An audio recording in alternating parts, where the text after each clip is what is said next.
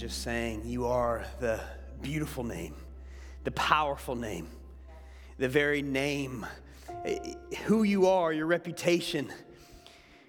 God is based on the power that you have displayed and the love. That you would love us so much that you would die for us and you would be able to rise from the grave and tear the veil that, that was separated us and you. And if that's who you are, God, then how much more can we trust you with the burdens and the things that are on our hearts and our minds right now? So, God, we, we just want to breathe those things out that we might then breathe in all that you are and, and your truth about us. And man, if you even feel like it right now, I would even encourage you just to breathe out whatever it is that's weighing on you. It could be the bitterness that you're feeling or resentment towards somebody. It could be uh, just the sadness or the worry or the anxiety that you're carrying. It could be something that somebody spoke over to you that was damaging. It could be uh, the news story you saw this morning that's worrying you. Whatever it might be, just breathe that out.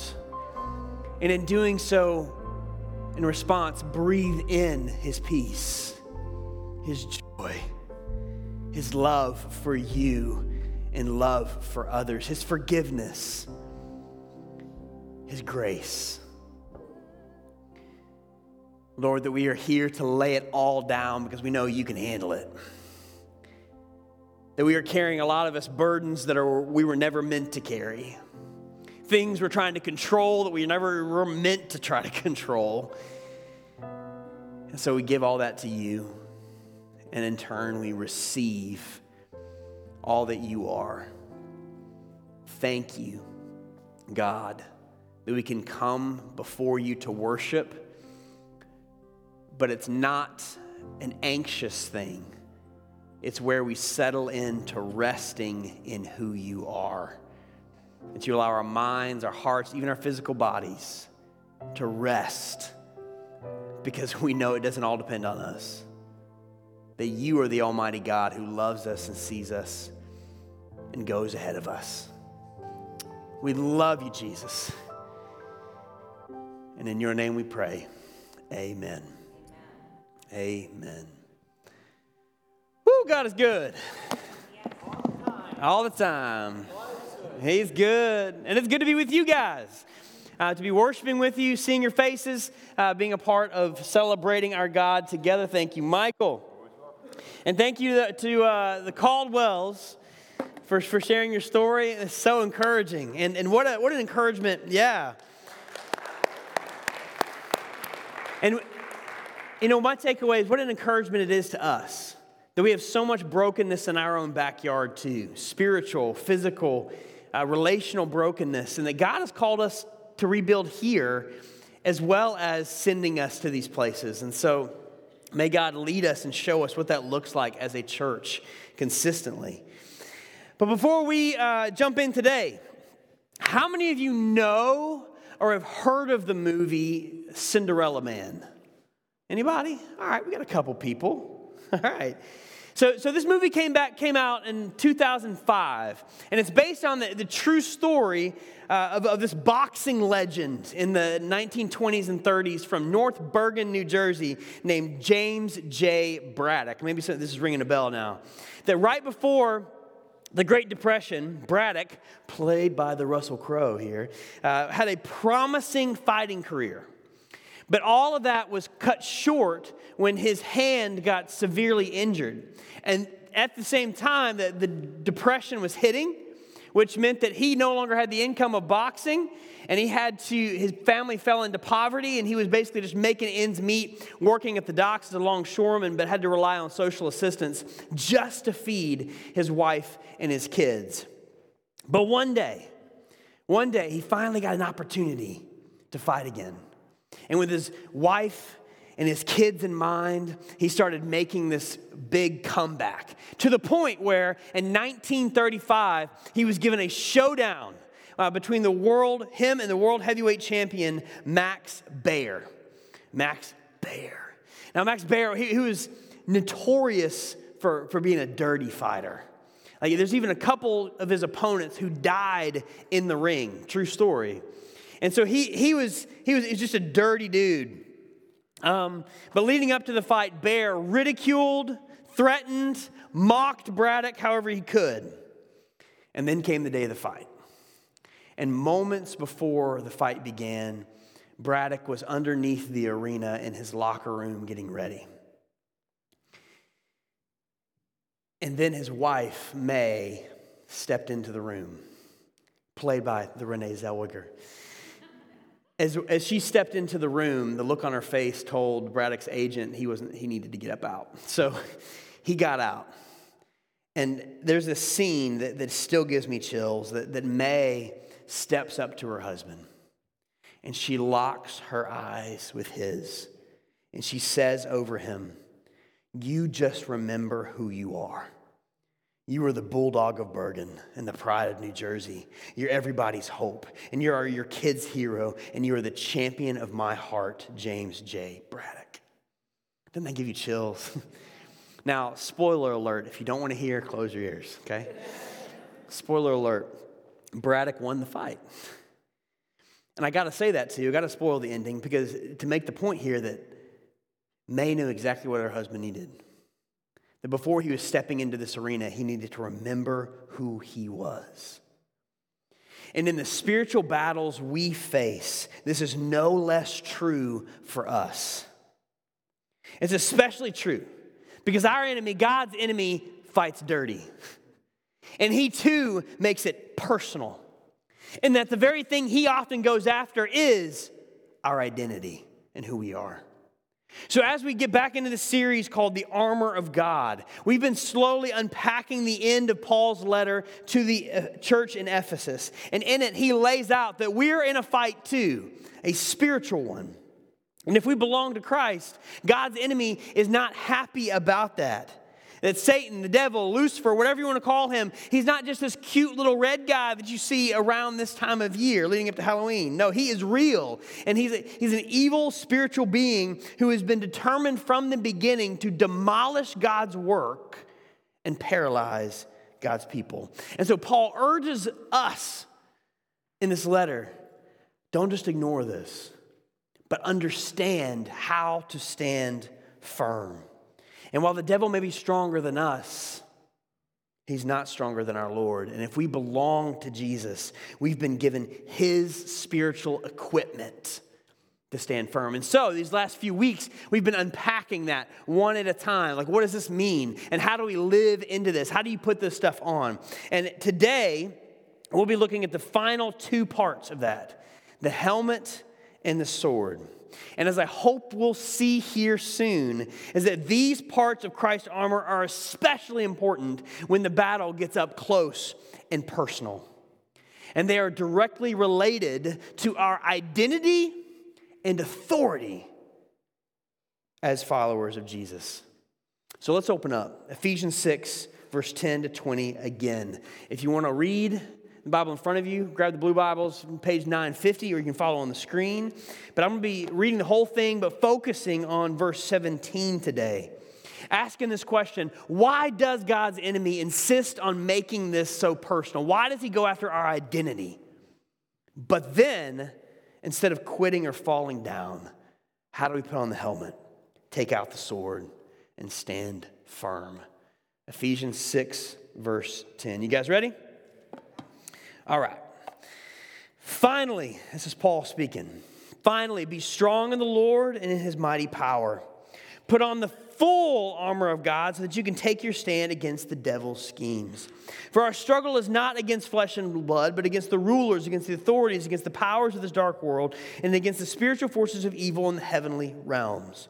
Therefore, put on the full armor of God, so when the day of evil comes, you may be able to stand your ground, and after you've done everything, to stand. Stand firm then with the belt of truth buckled around your waist with the breastplate of righteousness in place, with your feet fitted with the readiness that comes from the gospel of peace. In addition to all of this, take up the shield of faith with which you can extinguish all the flaming arrows of the evil one. Take the helmet of salvation and the sword of the Spirit, which is the word of God. And pray in the Spirit on all occasions with all kinds of prayers and requests. With this in mind, be alert and always keep on praying for all the Lord's people. Pray also for me, this is Paul again, that whenever I speak, words may be given me so that I will fearlessly make known the mystery of the gospel, for which I am an ambassador in chains. Pray that I may declare it fearlessly as I should. Lord, will you give our minds the ability to understand what you're saying to us? Our hearts, uh, fill them with your love and your not only to understand your love for us, but to, that we might love one another and others like you do. Equip our hands for the work that you've called us to do, and may our feet walk in your path. In Jesus' mighty name. And everybody said, Amen. Amen. A while back, uh, one of our Sunday school classes uh, got somehow on the topic of Satan, the devil, and one girl in the class innocently raised her hand, or raised her hand and innocently asked, she said, What if the devil's not really evil? What if he's just misunderstood? I thought, man, I love that compassionate heart. I love that compassionate heart. But, but scripture says, don't be fooled. He is only evil. He never works for our good. He has no moral compass or ethics. He only fights dirty. And when it comes to you and me, God's enemy has no problem making the battle up close and personal.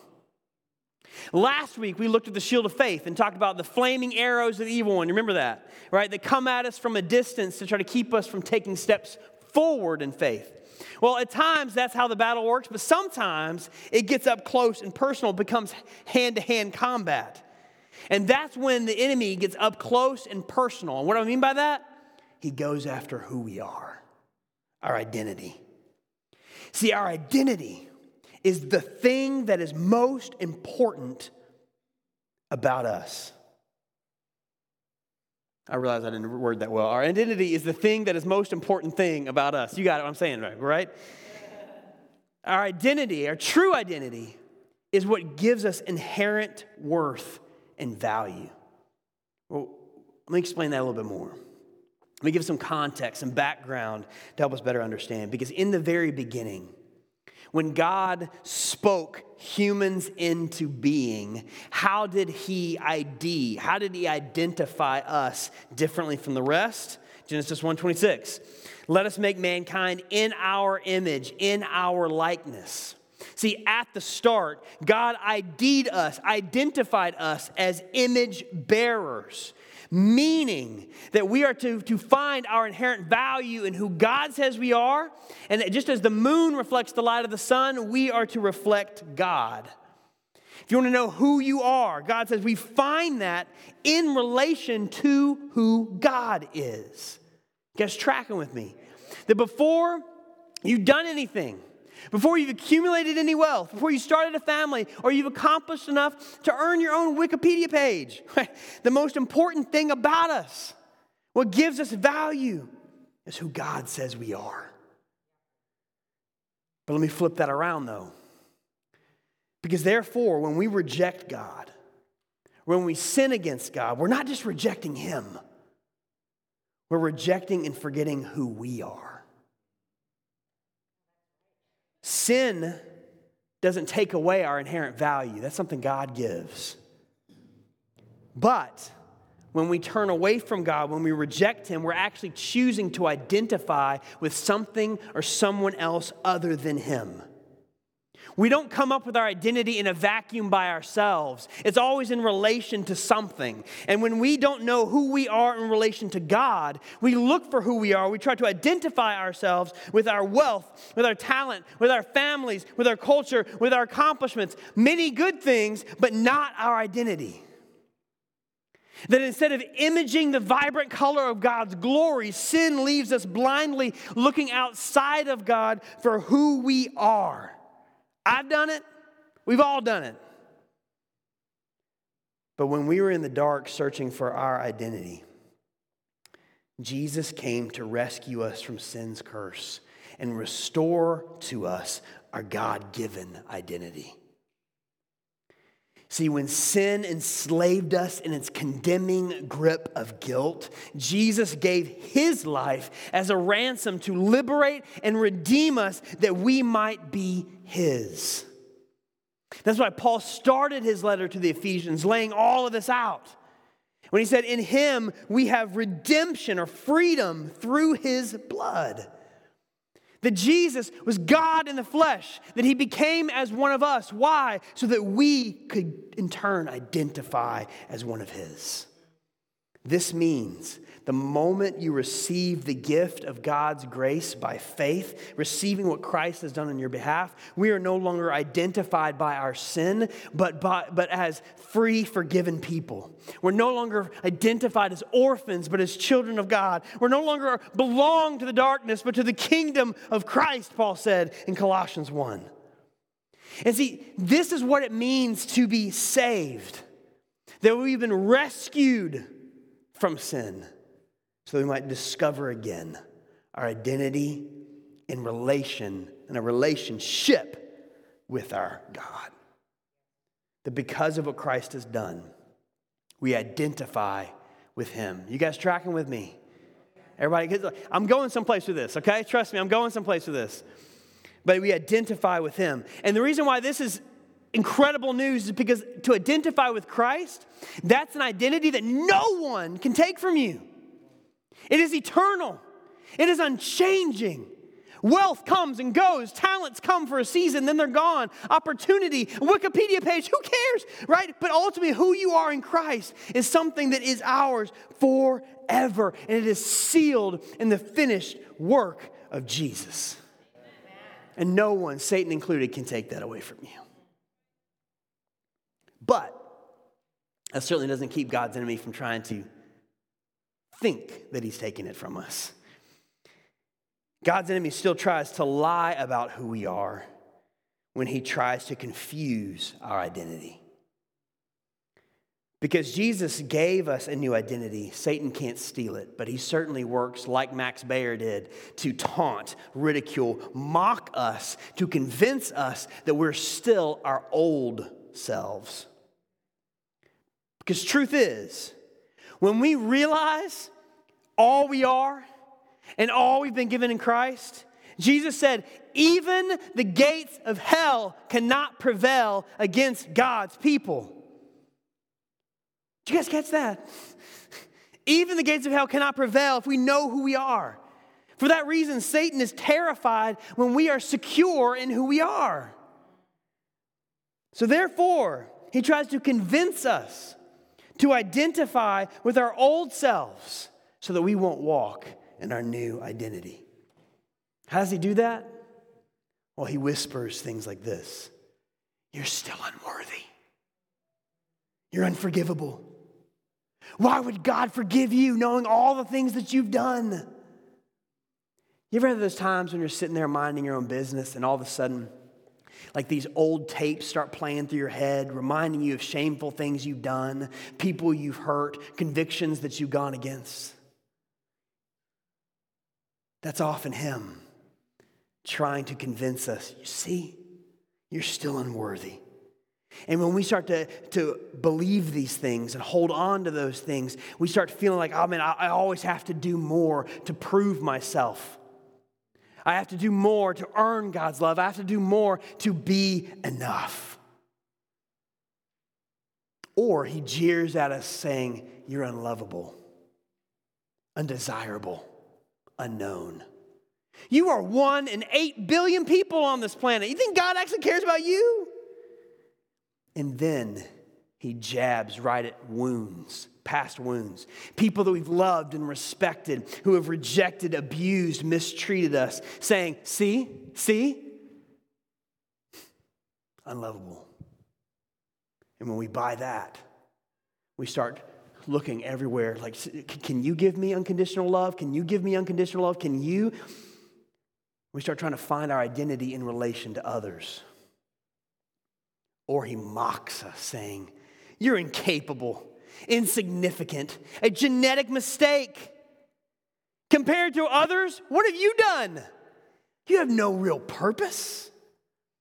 And then he starts bringing to our cycling through our minds all the successes that other people have had until we, we feel somewhat jealous and, and discontent and eventually starting to hate ourselves and how God made us. And when we bite that lie, we're always trying to prove ourselves to other people because we feel like who we are depends on what we do. Thus, even though we've been made new in Christ, God's enemy gets personal when he tries to convince us that that's not enough. But Paul says, we've been given armor for these up close and personal attacks. First, how does the helmet of salvation equip us here? What's its purpose? Well, when God's enemy attacks our identity, our helmet reminds us of our heavenly rank. So I like to imagine the scene. Most likely, when Paul was writing the letter of Ephesians, he is on house arrest, under house arrest in Rome, and chained to a Roman officer. And I, I can imagine as he's writing this letter to them, he's kind of looking over this guy. Like, hey man, what does that breastplate do? Tell me about that belt thing. Like, like what, what, what does that do? What, you, how do those shoes work? And imagine by the time he gets to the helmet, he's like, what's that helmet thing? Like, like how, how does that whole thing work? And I can, I can see the Roman soldier picking up his helmet with a bit of pride and honor. Because the helmet didn't just protect the soldier's head. The helmet normally had some sort of decor on top, little plumage, right? right there on top. And it signified his rank, his status in the Roman military. The helmet told others of his value as he identified with Caesar. You guys know where I'm going with this, don't you? Yeah, you know exactly where I'm going with this. What, what is salvation? Salvation is about more than our future destiny, but our new present identity. That, see, the word salvation often gets reduced to just where we go when we die you know, heaven or hell, but it's so much richer than that. Because when Christ died and removed that barrier of sin between us and God, He didn't just secure a future destiny, but a new identity. That He rescued us from sin's grip, not just to call us servants, but His children. His children. And that's what Paul laid out in the beginning of this letter. He says, In love, God predestined us. It was part of His plan that we'd be adopted as sons and daughters through Jesus Christ. He says, Because that's the way God wanted it. And later on, he says, If you're children, then it makes sense that you would also have an inheritance.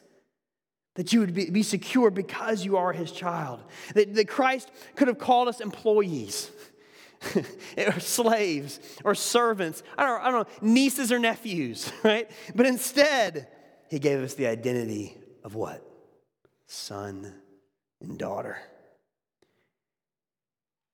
And so, if you have trusted in Christ, if you placed your faith in him, he has given you his helmet of family.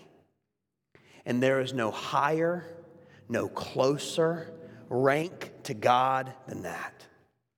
And what's interesting to me is that for Roman soldiers, in order for them to get that helmet, they had to actually pay for it themselves, and it was not cheap.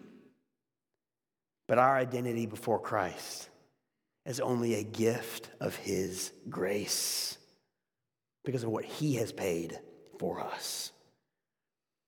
And so, before God's enemy gets personal, makes the battle personal. It's vital that we put on the helmet of our identity.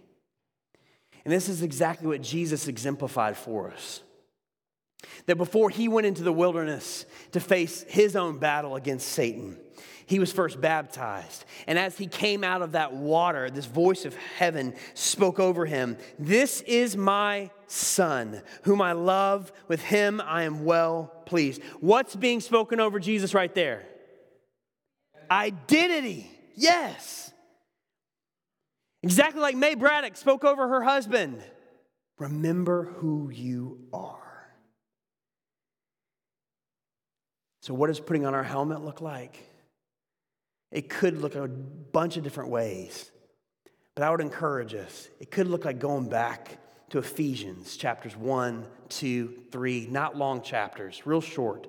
Again, this whole book is only four pages. But going back there and underlining all those words that describe who you are in Christ. You are God's holy people, His chosen ones, His children and heirs, redeemed and forgiven, God's masterpiece, dwelling for His Spirit. That's just some of the things it says. But by remembering who we are in Christ, it protects our minds from the enemy's deceptions. Right? That helmet was meant to protect their brains, and the brains controlled their body. Well, remembering our identity protects our minds, and our minds are the very gateway to our souls. And Paul confirms that in other places. He says in Romans 12, 2, he says, Listen, you want to be like Jesus? All right? He says, then renew your mind. Remind your mind of the truth of who our God is and who you are. And as we do, God's words of love and identity repel those voices of un- you're unworthy, unlovable, insignificant. And he begins to re- repel all of that as he aligns our thinking with the very mind of Christ. Isn't that amazing? It's amazing. But there's more. There's more because, see, when the battle gets personal, he doesn't just call us to repel or resist the enemy. He's actually given us a tool also to make him flee. Because when we know who we truly are, what else do we have? Well, when the lies of the evil one gets personal, we also have a weapon of authority, and that's God's word. Out of all the parts of the armor that have been mentioned so far, this is the only offensive weapon.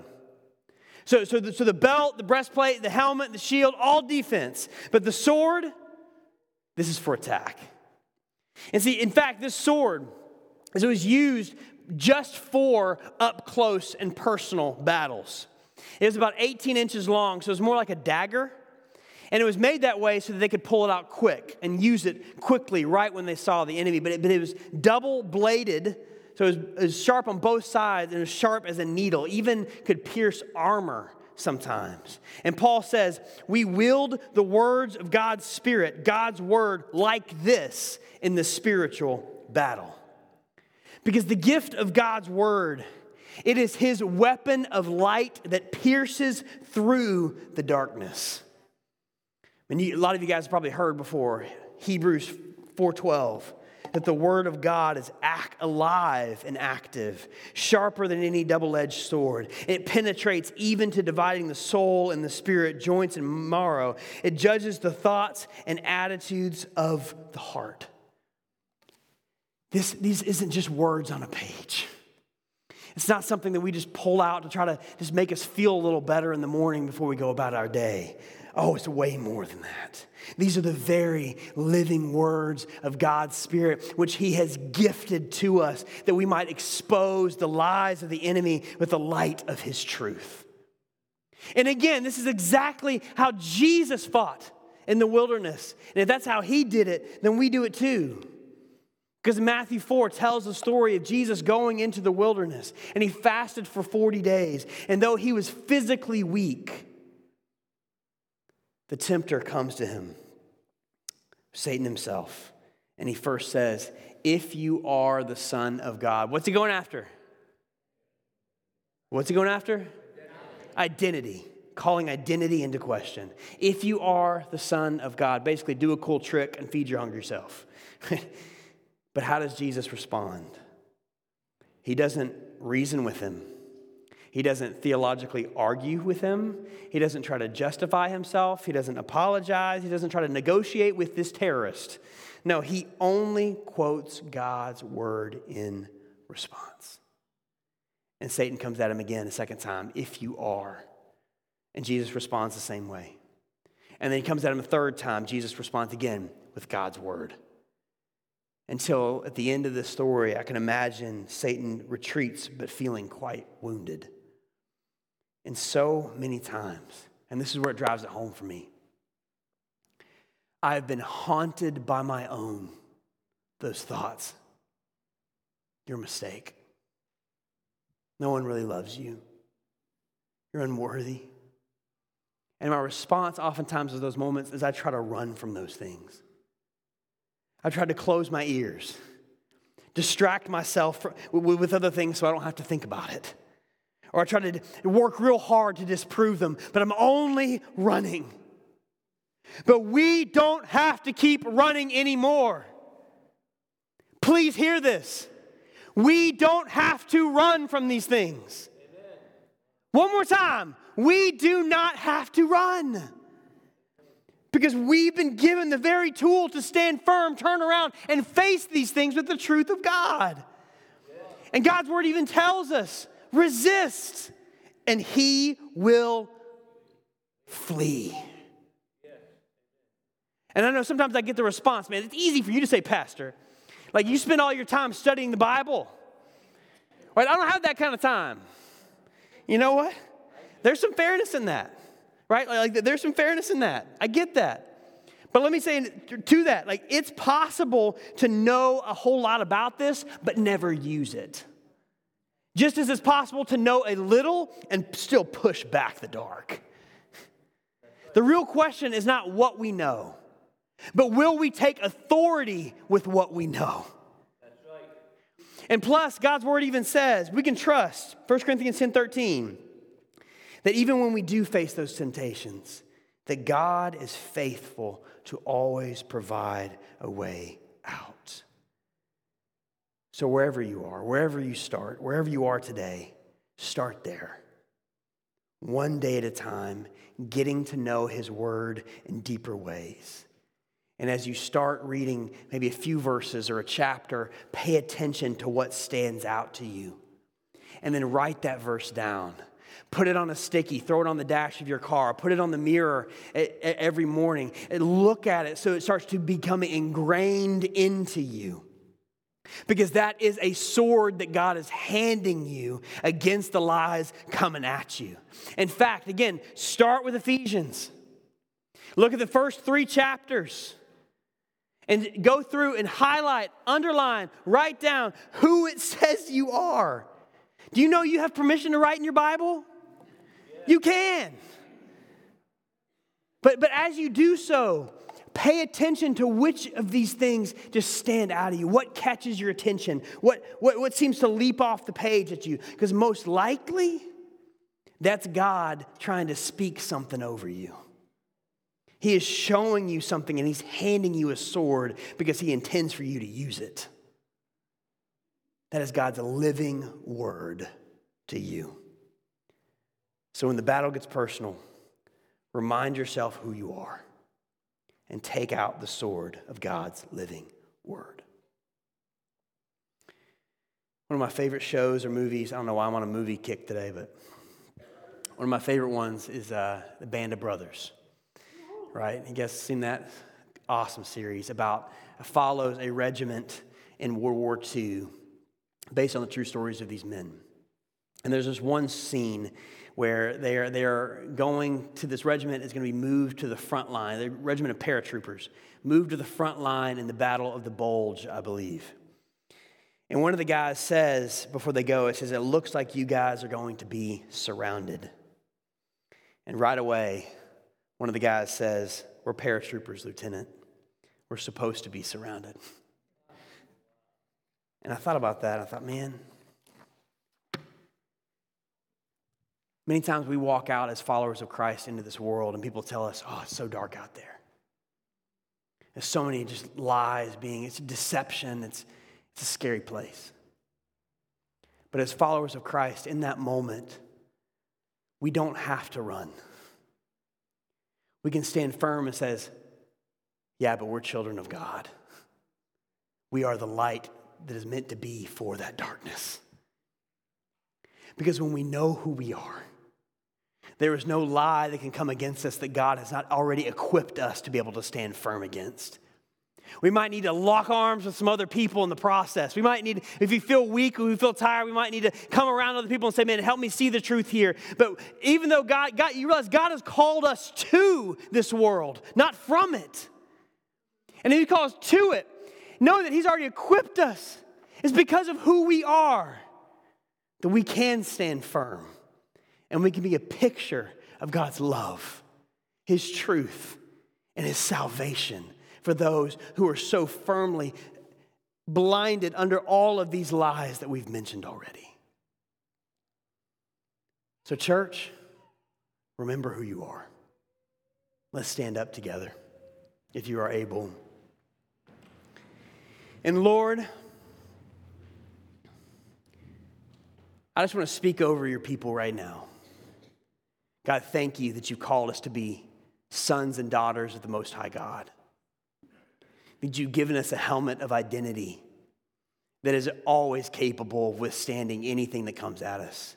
Lord, and if anybody in here, I don't know what kind of things are being spoken over people, but Lord, I, I know the enemy is ruthless.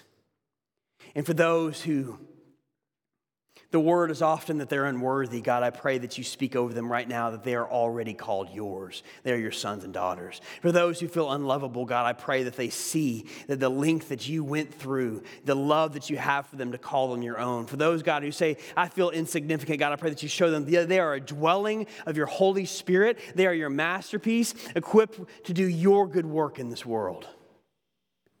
Lord, that we do not have to walk out of here afraid but that we can stand firm knowing who we are and the authority that we've been given in Jesus. Give us fresh eyes, fresh faith. In Jesus' mighty name, amen.